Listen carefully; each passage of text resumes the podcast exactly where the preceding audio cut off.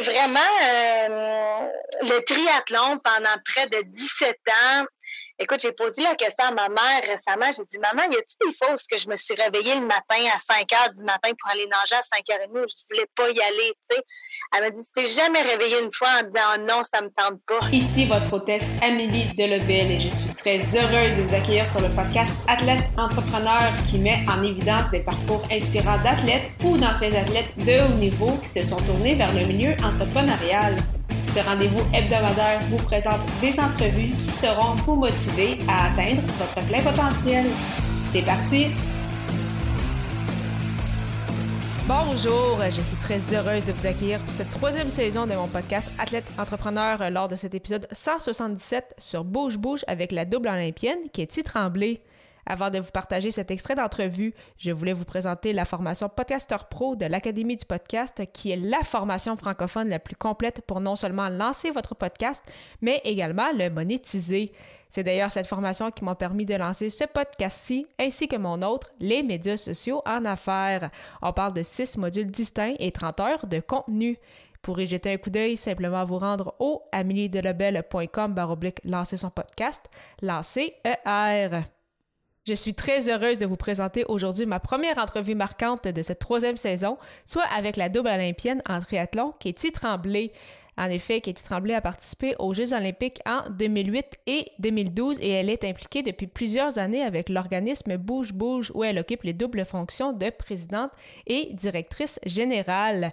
J'ai discuté pour la première fois avec elle au début de l'année 2019 alors qu'elle avait été ma deuxième invitée sur Athlète Entrepreneur et pour ceux qui suivent euh, mon podcast depuis tout ce temps, vous savez également que je l'ai également reçue euh, plus récemment, soit en avril pour euh, ma 166e émission. Et euh, je vous partage aujourd'hui un extrait donc de ma toute première entrevue euh, avec elle, soit le deuxième épisode officiel d'Athlète Entrepreneur en janvier 2019. Et j'ai réécouté cet, épisode et heureusement, niveau technique, on, on s'améliore tout comme animatrice de podcast et je me souviens d'avoir été très nerveuse euh, justement de, réaliser cette entrevue avec elle puisque ce n'est quand même pas tous les jours qu'on a la chance de discuter avec une double olympienne et comme je le mentionnais, il s'agissait seulement de ma deuxième entrevue aussi euh, sur mon podcast. Alors disons que j'étais très nerveuse, mais également heureuse et honorée euh, qu'elle soit avec moi pour, euh, pour cette émission. Donc, on a eu vraiment une très, très belle discussion où on est revenu, bien sûr, sur euh, son parcours comme athlète canadienne en triathlon, qu'est-ce qui l'a amené vers ce sport et, bien évidemment, ses, ses nouveaux projets de vie, dont Bouge Bouge.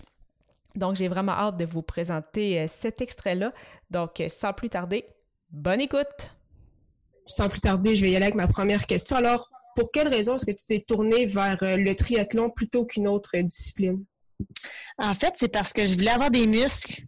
Fait que quand j'étais tout petite, je faisais probablement même pas 100 livres mouillés euh, euh, à l'âge de 12 ans. Fait que je faisais d'autres sports, puis particulièrement la natation. Puis quand j'ai dit à mes parents, à un moment donné, à mon père, j'ai ah, j'ai plus trop envie de faire de la natation. Mon père et mes parents ont fait ah non non, il faut qu'elle continue à faire du sport. Fait que là, c'est là qu'ils m'ont proposé le triathlon, mais ils sont arrivés avec un pitch de vente intéressant qui disait Cathy, tu tu continues quand même à nager parce que tu aimes quand même ça, mais tu vas avoir des muscles, tu sais, si tu continues, si tu le triathlon. Fait que finalement, c'est vraiment à l'âge de 12 ans euh, que j'ai commencé à faire du triathlon pour avoir des muscles. Et si ça a fonctionné, pas en tout, mais ça a été le début d'une grande histoire d'amour. Et puis, euh, justement, quel était ton parcours en général dans le monde du triathlon? Comment ça a commencé, puis justement, comment ça s'est déroulé jusqu'à ta retraite?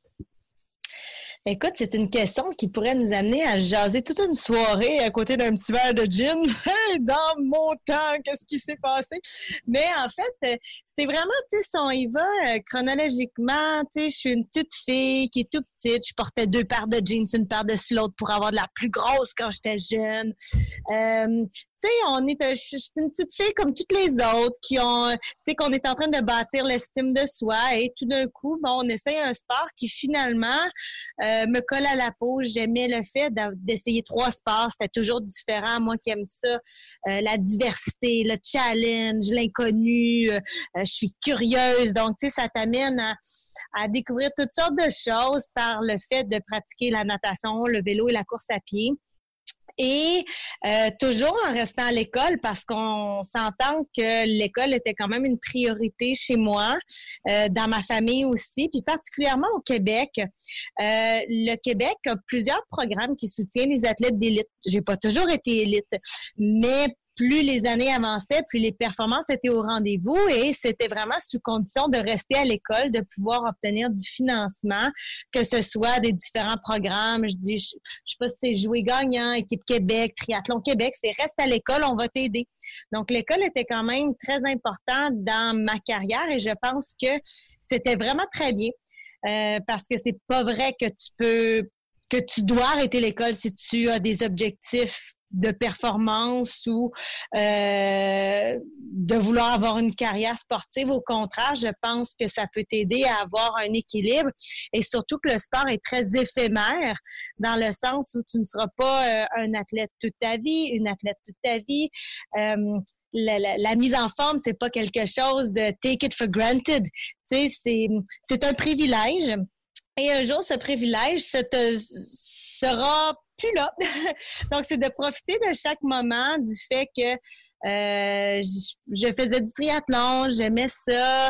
Euh, j'ai commencé comme toutes les petites filles à faire des compétitions au niveau régional, provincial. Après ça, on s'est on, s'est confronté à des réalités qui étaient le financement, comment on fait pour aller comment on fait pour se financer si on veut faire des compétitions plus haut niveau? C'est la réalité de plusieurs jeunes aujourd'hui euh, dans le sport qui vont à l'école aussi, mais ça nous amène à être créatifs.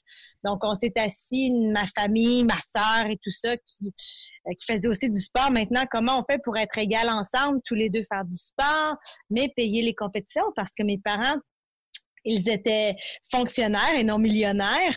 Donc, euh, ben, on s'est assis, on a trouvé des solutions parce que dans la vie, euh, j'ai toujours été une grande fervente. Mes parents m'ont appris ça, qu'il n'y a pas de problème, il y a juste des solutions. Tu sais, on a des cours de mathématiques, 1 plus 1 égale 2 pas de cours de, tu mathématiques, mathématiques, là, tu résous des problèmes, là. Fait que s'il n'y a pas de solution à tes problèmes, tu n'as plus de cours de mathématiques, mais sont encore là pour rester nos cours. Fait que dans la vie, c'est un petit peu comme ça que je vois les choses aussi. Donc, quand tu as un problème, c'est tout simplement ou un enjeu, c'est pas nécessairement négatif, mais c'est de trouver une solution qui va te permettre euh, d'arriver à tes fins. Donc, euh, ça a été le début d'une autre aventure qui est la recherche de commandites pour pouvoir performer au niveau provincial et monter les échelons.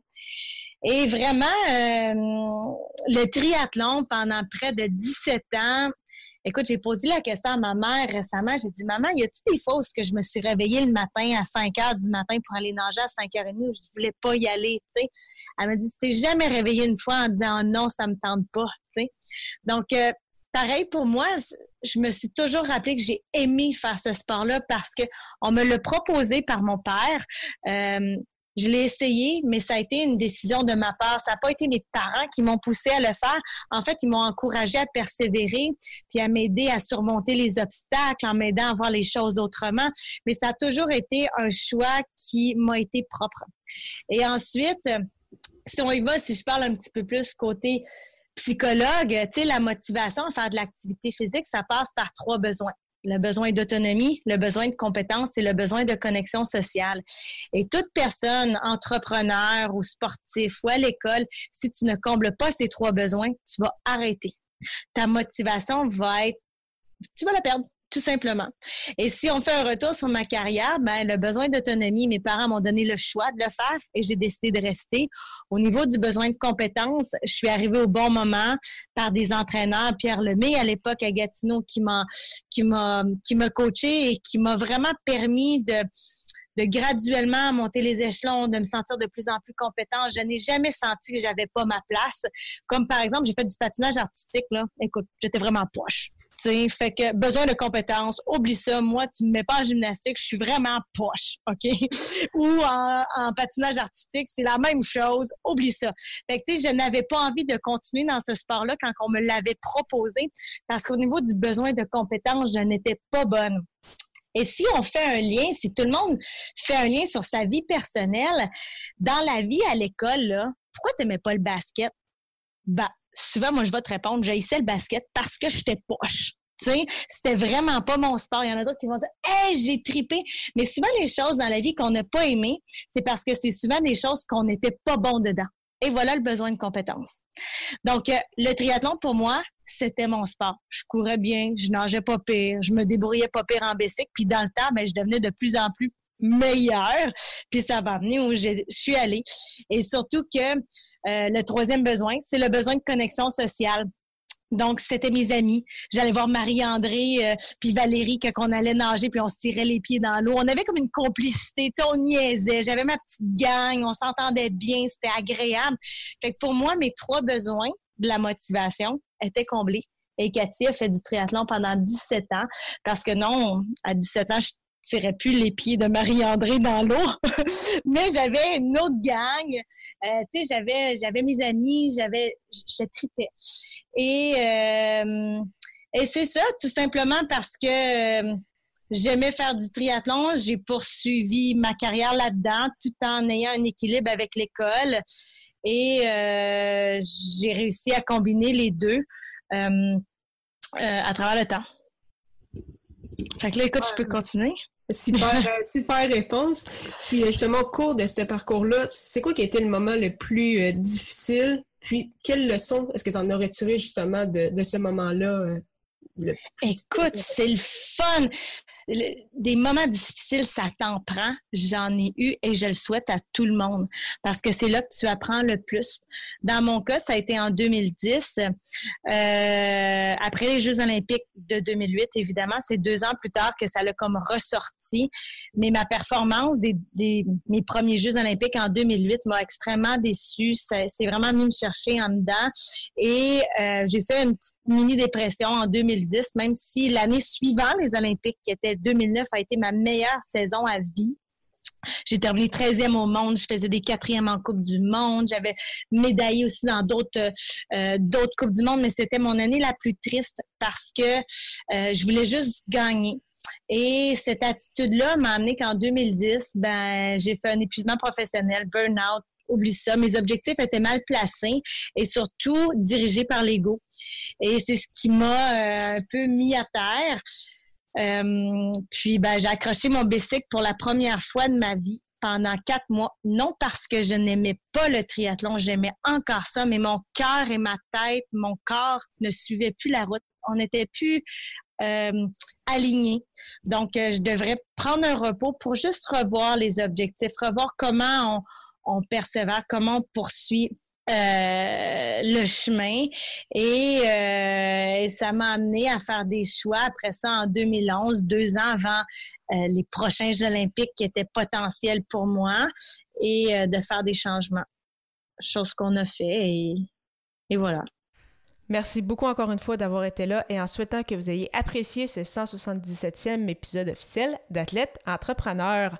Avant de vous laisser, euh, je lancerai prochainement un groupe pour des entrepreneurs, solopreneurs qui souhaitent être au courant des dernières tendances sur le web sans avoir à faire des heures de recherche. En effet, je vais les faire pour vous et vous livrerez ce contenu mensuellement sous forme de présentation pour ainsi vous aider à non seulement gagner du temps, mais également connaître les bonnes pratiques sur les réseaux sociaux ainsi qu'avec votre création de contenu, en plus de vous proposer des outils. Je répondrai également à toutes vos questions lors de ces séances. Si vous êtes intéressé, simplement me contacter par courriel au amélie delobel 31 hotmail.ca avec comme sujet Libérer temps. Je vous donne rendez-vous à l'épisode 178 pour une autre entrevue marquante. Au plaisir de vous y retrouver.